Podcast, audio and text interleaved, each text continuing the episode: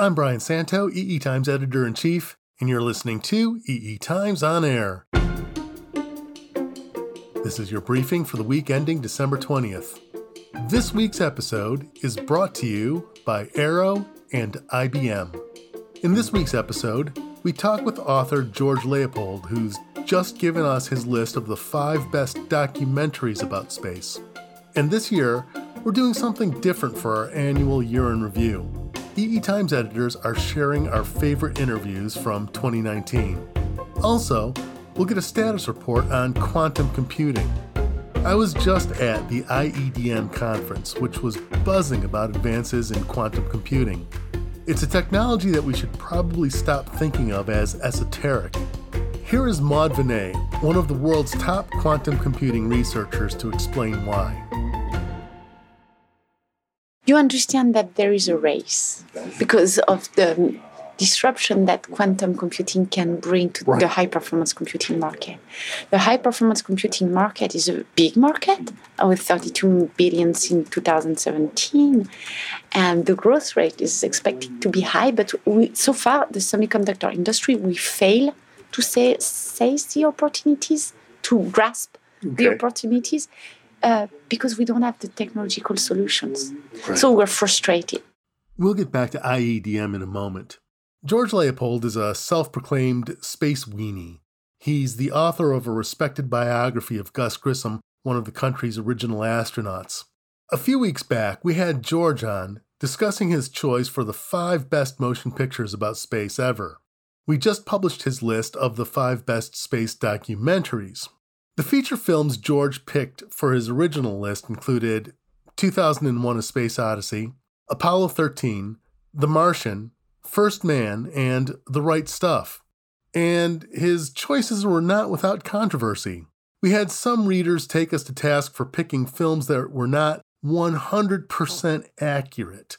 Now, that prompted me to ask George about his criteria for a good space movie and whether absolute fidelity to the known facts is a reasonable criterion in a film that is not explicitly a documentary. Okay, George, so your list has a couple of nominally nonfiction items on it, a couple that are complete fiction. What are the criteria for a great space movie in your estimation? Okay, well, what I wanted to focus on was human space exploration. Okay. So, and I thought that certainly 2001 fit the bill, even though it was fictional.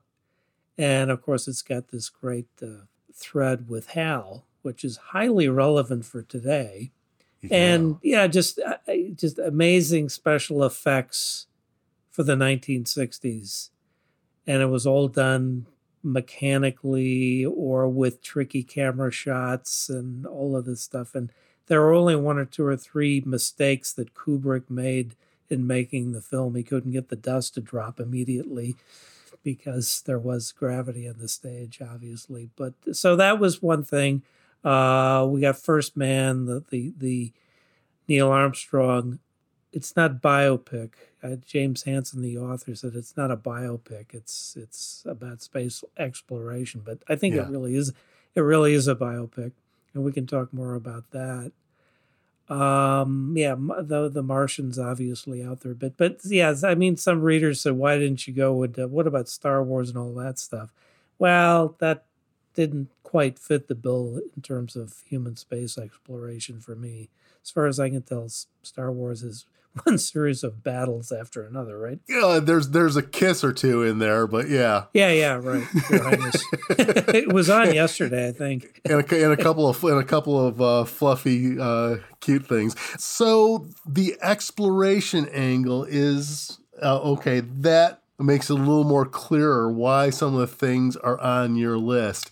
Now, a couple of people were quibbling about some of the details in these movies. I mean, you know, nominally First Man is a biopic, but, you know, it added a few things.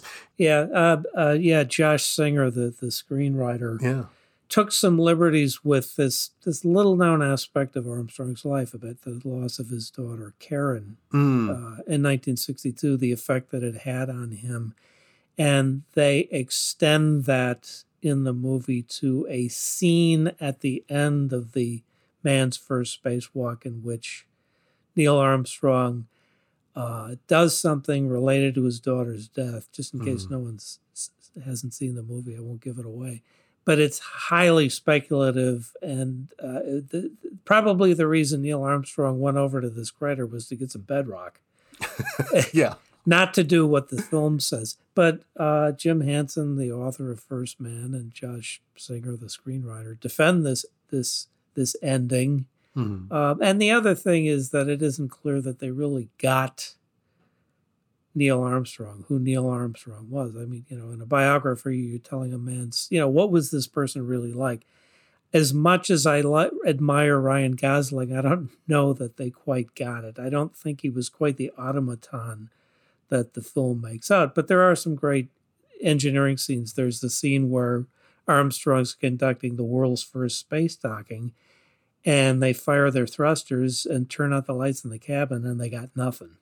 So Armstrong just pulls out his kneeboard, and he starts doing the numbers by hand, and he just tells Houston, here's what we're going to do. They fire the thrusters, they turn out the lights, and by God, there's the Agena. Nice scene.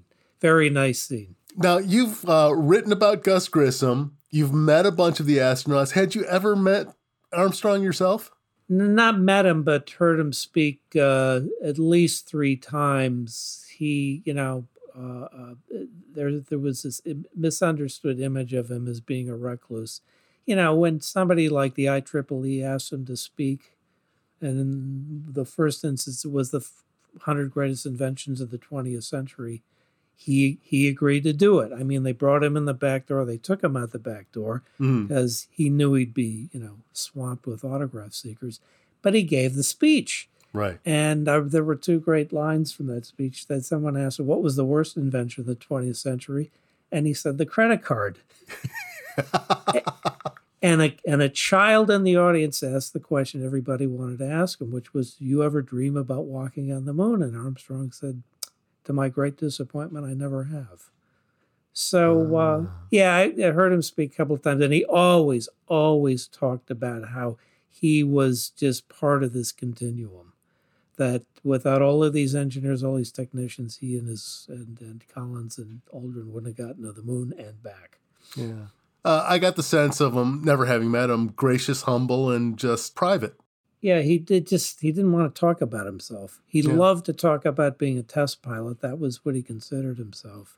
Yeah. He didn't want to talk about himself. And this burden he had to carry through life, you know, he did it with grace and dignity and tried to maintain some privacy. So, yeah. Well, back to the movies. I mean, like a movie like that, a movie like The Right Stuff, they're films, they're entertainment. You try to convey as a filmmaker as much truth as you can in a visual shorthand. Is it problematic, do you think, to the enjoyment of a major motion picture if the filmmakers fudge details, do a composite character or whatever? Yeah, I think it happens a lot. And, you know, there's just so much material that has to be synthesized into, well, if it's a feature film, maybe 2.5 hours of stuff to do. You know, I point out in The Right Stuff, a film I have some serious qualms about. There is this sort of nice scene that sort of encapsulates what is the right stuff. And this guy, Alan Shepard, just lands his aircraft on a carrier at night. And I think they concocted the scene, but it's effective. These NASA recruiters approach him and say, you know, we're interested in interviewing you for this job. You know, there are rockets blowing up every week at the Cape. You know, somebody could get killed. And Shepard says, sounds dangerous. Count me in. That's the right stuff. Right. Or, and as one of the Apollo astronauts who walked on the moon said, when they told Neil Armstrong he got 30 seconds of gas left, well, he wasn't about to abort having come that far because that wouldn't be the right stuff. Of course he was going to land. Interesting. So that kind of brings up another question. Now, there's some difference between a major motion picture and a documentary, yeah? Yeah, and this particular subject lended itself to quite a few documentaries, and we picked the what I think are the five best ones. Part of the reason is you got even over 50 years of historic footage. You know, NASA recorded everything, and this stuff was used in many of these documentaries. In my favorite one, they put it to music. This great, super slow motion shot, super high speed engineering footage of a Saturn V liftoff.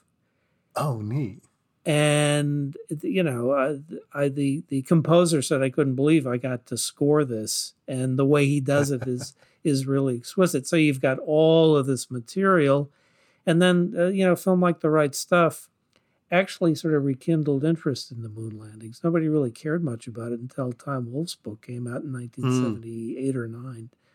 And then the subsequent film. And then these documentaries were made, and the documentary makers went back and talked to the astronauts, who many had, sort of gone back into industry and so forth. Mm. And it generated a lot of great stories about just how this was pulled off. And one of them, they had this really difficult problem about weight, which is always the problem with rockets. And they had the design locked in, so they had to take the weight out of the second stage of the Apollo Saturn V, and they figured out a way to do it. And there's this great quote from one of the engineers at, I think, North American Aviation, said, well, engineers can do just about anything. So they did it. That's great. That's excellent. Yeah. So these old timers have just these great stories to tell. Some of them said they actually felt it was like when they saw the rocket go up, it was like losing a child. Wow. They were so attached to it. They had put so much of their heart into it that they actually felt bad when it left the Earth. Wow. Well, you've named your car, right? I mean, why not? Yeah. Why not name it a rocket, right? Yeah, exactly. And they did. Yeah, right. So, are there any upcoming movies that haven't been released yet? That you're looking forward to? Brad Pitt and Ad Astra. Ad Astra is a reference to the term. It's a difficult road to the stars. So I didn't see that, but I hear it's pretty good. And the other thing that I wanted to mention is that there is going to be a remake of The Right Stuff. Oh! And Leonardo DiCaprio's production company, Appian Way, is doing it. It's going to debut on the National Geographic Channel. I believe it debuts in February. And I've been speaking with a cast member who's going to play Gus Grissom, and he says they're going to get it right this time. So I look forward to seeing that. They're also going to include the Mercury 13, the women who actually qualified for space flight in the early 60s, but of course never got a flight. So it's going to be a very interesting revisionist history of the early space program, a remake of The Right Stuff.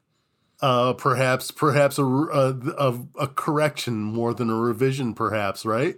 Exactly. In the case of Gus Grissom, certainly, right. And this is not going to, can I intuit that this is not going to be like a distinct feature film? It might be a series. It's a series that they've shot the first season, and depending on the response, it could go all the way through Apollo. Oh, cool. All right, George. Thank you so much for being here again. Okay. Great to be with you, and happy holidays, Brian.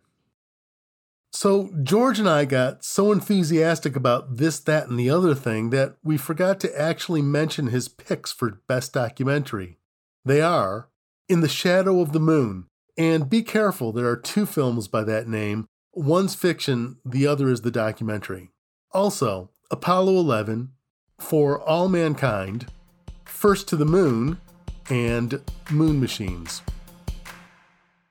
We're going to take a moment here to thank our sponsors, IBM and Arrow. Together, they are bringing you the IBM and Arrow Smart Airport Asset Management Solution, designed to create a better future of travel. It's built on the IBM Watson Internet of Things platform. It runs the IBM Maximo Enterprise Asset Management software and is supported with Arrow-designed and sourced components. The International Electron Devices Meeting is better known among the Technocenti as IEDM. Technocenti. It's sort of like the word cognoscenti, only for techies, right? I just made that up, and I'm pretty sure I'm going to keep using it all the time from now on. Anyway, IEDM is where some of the most complex fundamental research in the electronics industry is presented every year. This year, for example, one of the papers was called The First Demonstration of Wafer-Scale Heterogeneous Integration of Gallium Oxide MOSFETs on Silicon Carbide and Silicon Substrates Using an Ion Cutting Process. Whew. It was close to standing room only for that one. I'm serious. While I was there, I interviewed Maud Vinet. She's got over 40 patents, mostly associated with nanotechnology. But in recent years, she's become one of the world's leading researchers exploring quantum computing.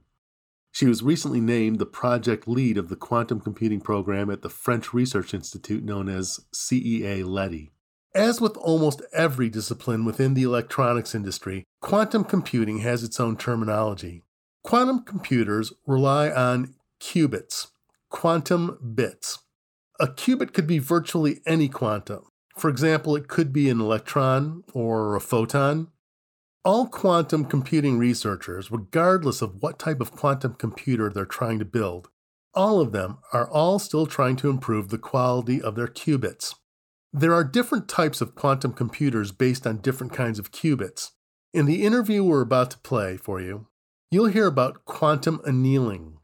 Annealing is a physical approach that maps to a specific algorithmic approach. Companies with annealers include IBM and D-Wave. A quantum annealer might rely on 50 to 100 qubits. A quantum computer based on a silicon chip can instantiate hundreds of thousands to millions of qubits on a chip. On the principle that more is better, you'd think a system with millions of qubits is more powerful than an annealer with only dozens, but that's simply not so. I asked Vinet to go over the types of quantum computers. There are four major systems which have been demonstrated all the qubit operations. Superconducting qubits, silicon spin qubits, ion traps, and photons. Does it make a difference what types of applications you are trying to solve and what kind of qubits you try to make? No, actually, this is very good questions. Oh. Depending on the problem that you're trying to solve, you might or might not need an individual control of your qubits. Let's take an optimization problem, which can be mapped onto an annealer. This optimization problem does not need an individual control of the qubits. Basically, you take a quantum system and let it relax to its ground state, and you observe. And that's how you get the answers. An optimization problem is looking for the minimum of a function. Okay. So what people have done, they have invented the annealing.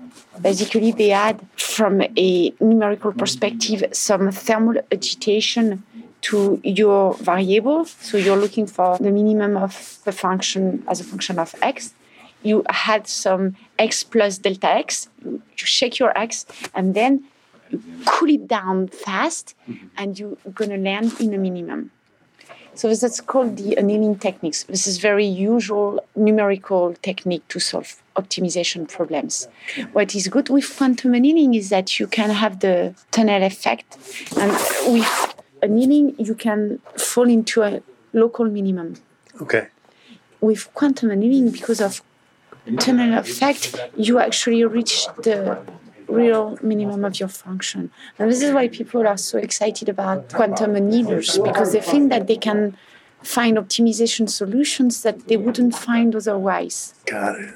And when you do that, so it goes back to your question, how does it relate to the hardware and the design of the hardware? To do that, you just need to program your original function, let it relax and measure the ground state. So you don't need an individual control of your qubits. That's the reason why, and that's the market that D-Wave is first addressing. It doesn't require a high level of control of your qubits. You don't need very good qubits because you just let it relax. You don't have to keep them alive. You don't have to keep the quantum information alive for thousands of operations because it's just do one and relax. So you're working with silicon? Yeah. Okay. You understand that there is a race because of the disruption that quantum computing can bring to the high-performance computing market. The high-performance computing market is a big market with $32 billion in 2017, and the growth rate is expected to be high, but so far, the semiconductor industry, we fail to seize the opportunities, to grasp the opportunities, because we don't have the technological solutions. Right. So we're frustrated. It's good for an industry to be frustrated because then you're open-minded. And that's where quantum computing appears as an opportunity because of the disruption it can bring and because of the opportunities it offers to solve untractable problems. And to provide you with some examples, with the optimization problems, you imagine that you can improve the salesman, you can solve the salesman problem. That's very, I mean, you see what I mean, that there is a lot of applications. We were talking about the analog quantum computer, and on an analog quantum computer, you can actually map out quantum systems. And when you think about quantum system, there is one that you know very well. It's atoms and molecules. And you can map the chemical bonds, and then you can actually simulate the ground state of many molecules and get an accurate result of what their ground state's going to be. So it has implication in pharmaceuticals and so on. And that's the reason why people are so interested. So you've got all these applications. And when you do that, so we're in a race. So people, when people pick up a system that they're going to work with, they chose it for two reasons. We're in a race. So you start with what you know well, and you check the potential and the extrapolation from a system perspective. And this is where we choose silicon, because we think that there is a huge semiconductor industry already involved in computing. And if this industry can make it, there's going to be no chance for the rest of the systems. And what's really good about silicon as a qubit is that in silicon, what you do is that you manipulate the spin degree of freedom of an electron. And this electron, you trap it in a potential. And this potential is designed by electrostatic gates. And when I tell you this story, you're like, oh, but looks like a transistor. I was about to say. It's a bad transistor. Basically, what we're trying to do is a bad transistor. It's a transistor with huge access resistance. You plug huge access resistance in your transistor, it's going to be very easy to do a potential well between your two resistance. And then in this potential well, you can actually trap an electron and come and manipulate its spin with a magnetic field. And this is a story of silicon spin qubits. And then, once you've been able to do that, what matters a lot from a system perspective, so I'm really talking about from a system perspective, is the trade-off you are going to have between the time it takes to perform your operation, so that's interaction with the environment, and the time during which you preserve your quantum information. So these two parameters, which are called, on one hand, the coherence time, and on the other hand, the speed of operations, they depend on the interaction with your environment. And you understand that there's going to be a trade-off. And we think silicon is really good for this trade-off.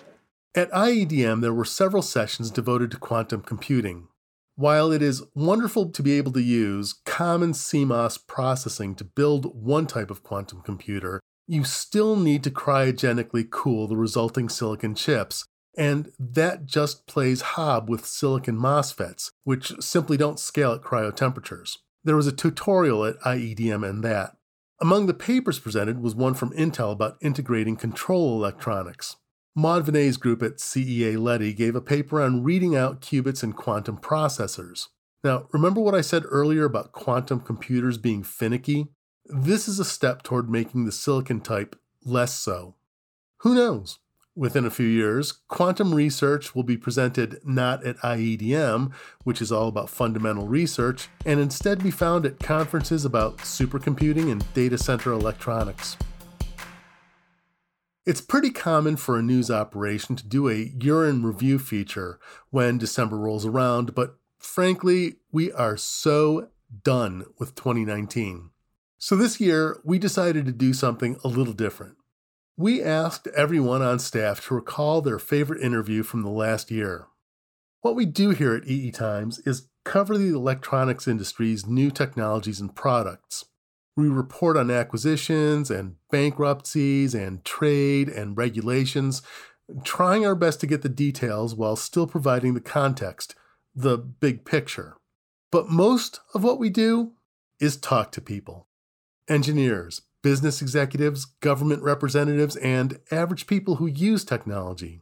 We appreciate that so many of you share your time with us to help us understand the whys and hows behind the technologies and the trends.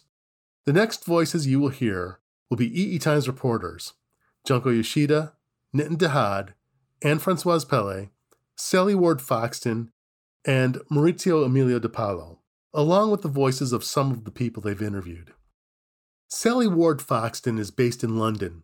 A double E, she focuses on artificial intelligence for EE Times. Here she is identifying her favorite interview. Looking back over the interviews I've done this year, my favourite, I think, was back in the spring when I interviewed Nigel Toon. He's the CEO of Graphcore, a British startup that makes AI accelerator chips, which at the time had unique status as a non-Chinese chip unicorn. Back then, Graphcore was seen as one of the first out of all the very many startups in this sector to have actually produced a working chip, so of course I was very keen to learn more about it. One of the reasons that this was my favourite interview of the year was that I learned such a lot from the discussion. The more we spoke, the more I developed an understanding of neural network workloads, not just how diverse they are, but why it's important to understand their complex data paths if you're going to design a neural network processor. I also gained an appreciation for how vital it is to develop hardware not only for today's neural networks, but for the networks of tomorrow as well. Nigel Toon, of course, is a great person to interview. Like any experienced semiconductor CEO, you'd expect him to be good at pitching his company and explaining the technology, but he really took it a step further, really evangelizing the technology in a very compelling way. A good interviewee has strong opinions on the subject and isn't afraid to express them. And he didn't hold back when it came to directly but politely explaining why GPUs are the problem, not the solution to enabling AI innovation. Hopefully, we'll be seeing a lot more exciting things from Graphcore in 2020. Here's a clip of Nigel Toon that we had in our podcast episode that first aired on November 15th. I think somebody told me that there's 70 companies trying to build chips for AI, but maybe this is the wrong approach. And I always describe it as the Italian rule of driving. The rear view mirror doesn't matter. You don't need it. All you need to do is drive very fast and be ahead of everybody else. And then what is behind you doesn't matter, right? So that's kind of our attitude. Next up, we have Maurizio DiPaolo Emilio, a physicist who lives on the eastern shore of Italy. Maurizio reports on power electronics for us. Hi there. I would like to tell you about my interview with Scott Jones. Scott is a managing director at Maxim, and he has a lot of experience in the embedded security market. He's the right person to understand why embedded devices need security, in particular medical devices, but not only. Also how to archive it in an easy way with an easy technology. During the interview, Scott told me the latest innovations of his team to meet future security challenges with a new technology that he introduced and is called chip DNA technology. That has attracted my attention. Maxim chip DNA physical unclonable function technology, or PUF technology, makes the devices immune to invasive attacks because the key doesn't exist in memory or any other digital state or memory. The technology is based on the naturally behavior of MOSFET, naturally random analog characteristics of semiconductor devices to produce cryptography keys. When needed, the circuit can generate the key that is unique for each device and which instantly disappears when it is no longer in use. The technology is very easy. Is based essentially on the intrinsic and statistical nature of electrons. Electrons, which are our beloved particles that make up the matter. So that would mean simplicity is always behind big theories. We don't reinvent the wheel, don't need a sophisticated mathematical algorithm to have a strong security. Just to take the advantages of the physics we already know, we studied during the university or high school.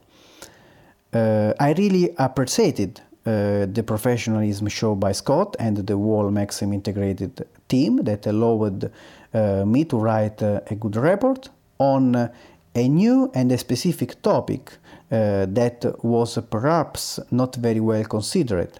But with the advent of IoT or Internet of Things, security is a must. Security must be well considered for the future.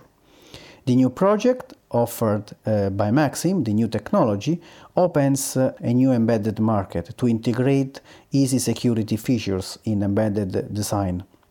But also it has the advantage of eliminating the need for secure high-C key management systems.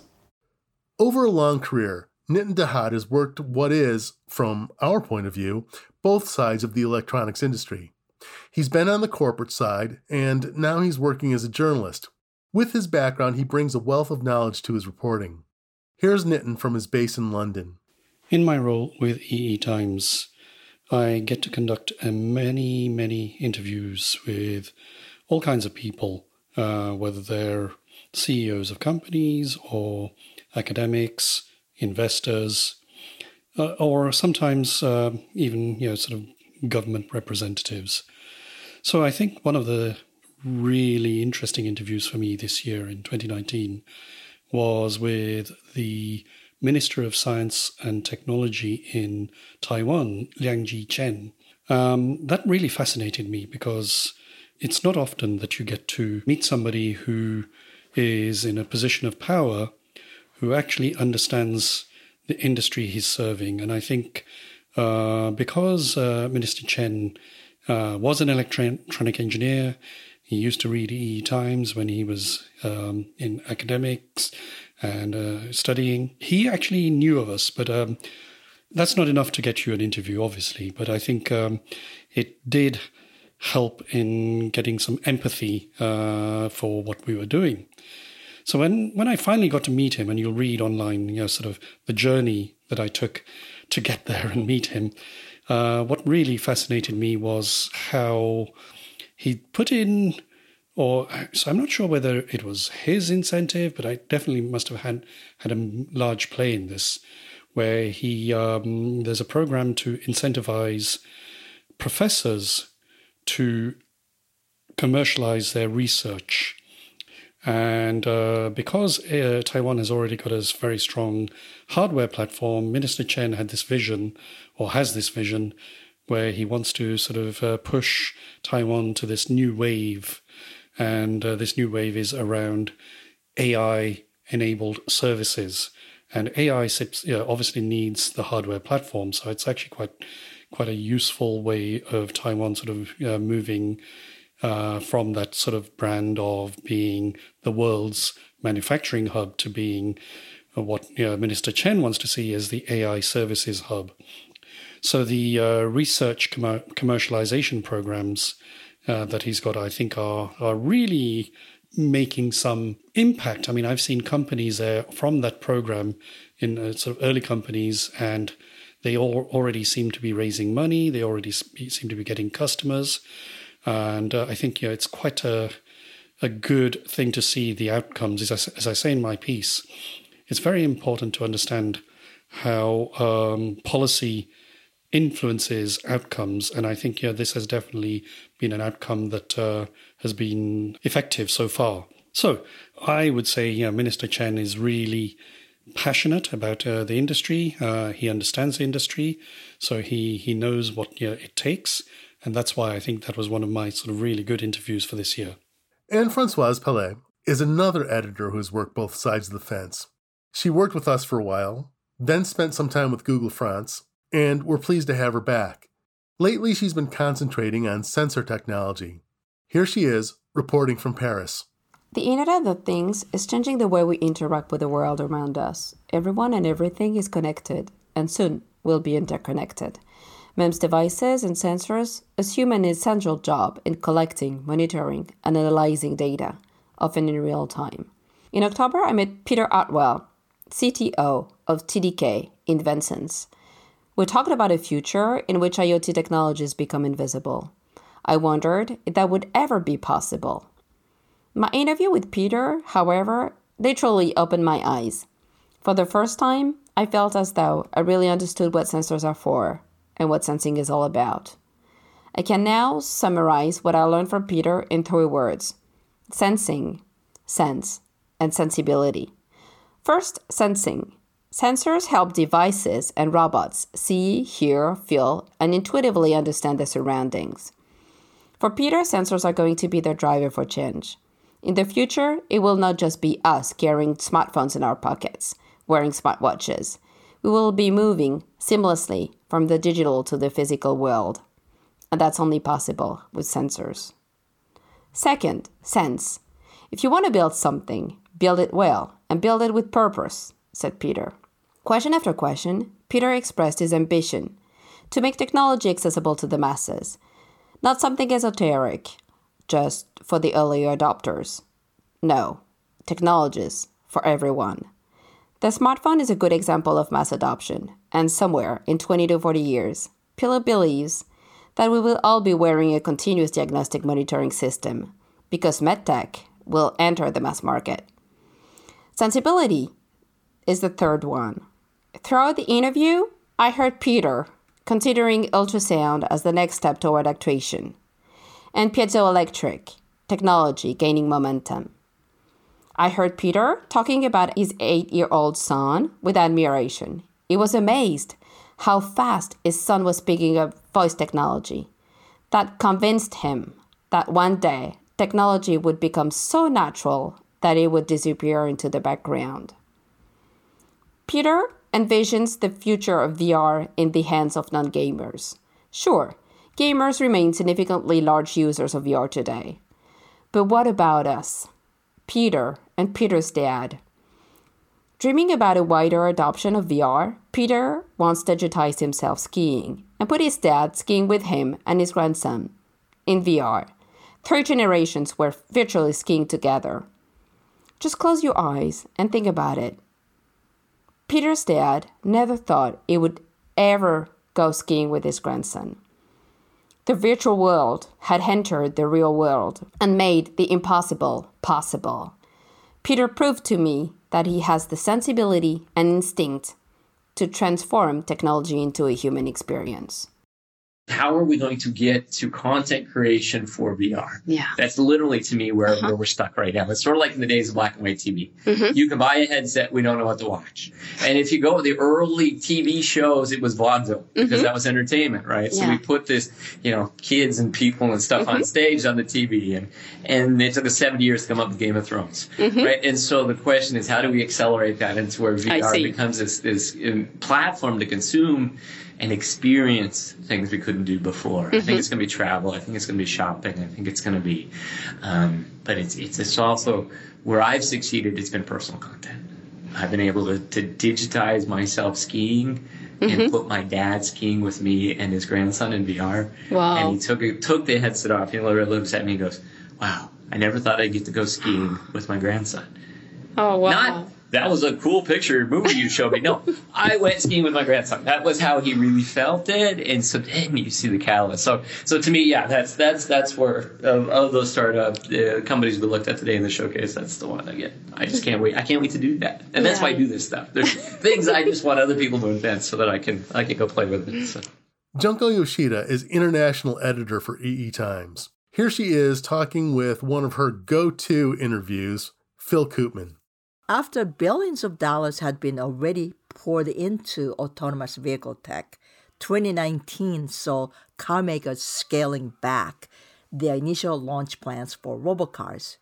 as the industry's view on the future of AVs ping-ponged all over the optimism meter, I wondered, what roadblocks does the AV industry still need to clear? Let's remember, the promise of autonomous driving has turned investors, automakers, tech suppliers, and the media into a willing chorus singing that AVs are just around the corner. We were all in harmony. So who do we trust if we want to find out why we were all a little off-key now? Certainly not the corporations who kept telling us, with little evidence, hey, it's very cool. Autonomous vehicles are safe. I decided that it was time to seek an independent voice. I needed an expert who has studied safety, who knows technologies, who is not afraid to share his viewpoint. For us, the answer was Phil Koopman, co-founder of EdgeCase Research and professor at Carnegie Mellon. My best interview came in September. We talked about the fundamental differences between ADAS and AV. As a tech reporter, somehow I had developed this notion, which is often shared by tech companies, that ADAS and AV exist on the same single migration path. I thought that if you nail ADAS, you'd eventually nail AV. To that fallacy, Phil said, so on a technical basis, the difference is in ADAS, you typically tune for very few false alarms. Because if you stop a car on a highway in front of a truck, that's a bad outcome. Right. And you're willing to accept the fact that sometimes you miss times you should activate and you don't. Right. And the reason is because it's the driver's fault. The driver shouldn't have been almost hitting something anyway. And if 9 times out of 10 you can prevent a death, you just save 9 lives. Right. Okay. Yeah.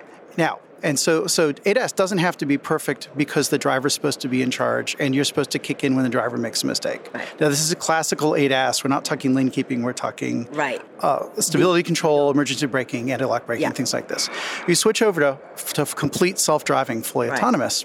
And if you were to use that same ADAS system and 9 times out of 10 it stops, and your autonomous people, and this is a bad idea, say, all right, we're not worried about hitting things because we have AEB and that prevents us from ever hitting anything, then 1 time out of 10 it's going to hit, and I made up that number, it's just an example, You know, 1 time out of 10 it's going to hit, and you haven't saved 9 lives, you've killed 1 person, okay? And so this is why that's a bad idea. Yeah. And again, I made up the numbers just to prove the point. Right. But the point is that the ADAS systems are not supposed to be perfect. They're not advertised as perfect. Right.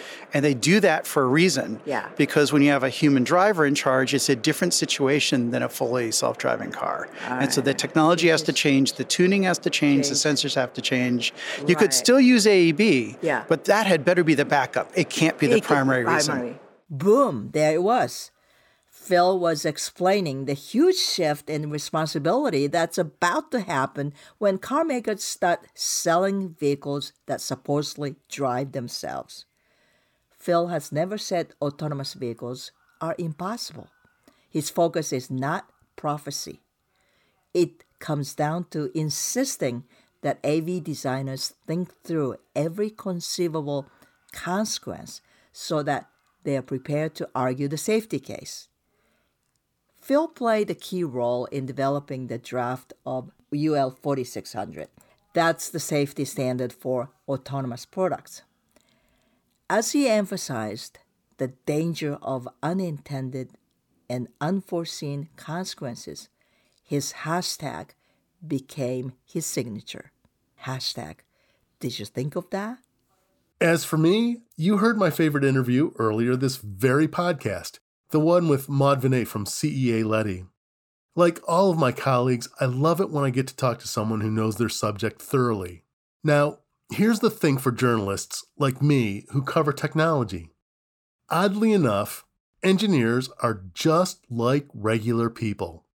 Some of them are really good at explaining things, and some of them aren't. When a journalist finds someone who knows their stuff and can explain it in plain English, well, that person is as good as gold. Actually, I had the great good fortune in 2019 to speak to a lot of engineers who are great explainers.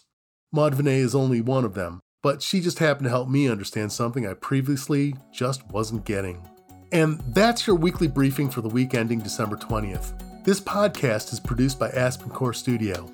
It was engineered by Taylor Marvin and Greg McCrae at Coop Studios. The segment producer, Katie Huss. The transcript of this podcast can be found on eetimes.com. You can usually find a new episode every Friday on our website or on Blueberry, iTunes, Spotify, or Stitcher. The next time you hear from us, though, we'll be live at the Consumer Electronics Show in Las Vegas the first week in January.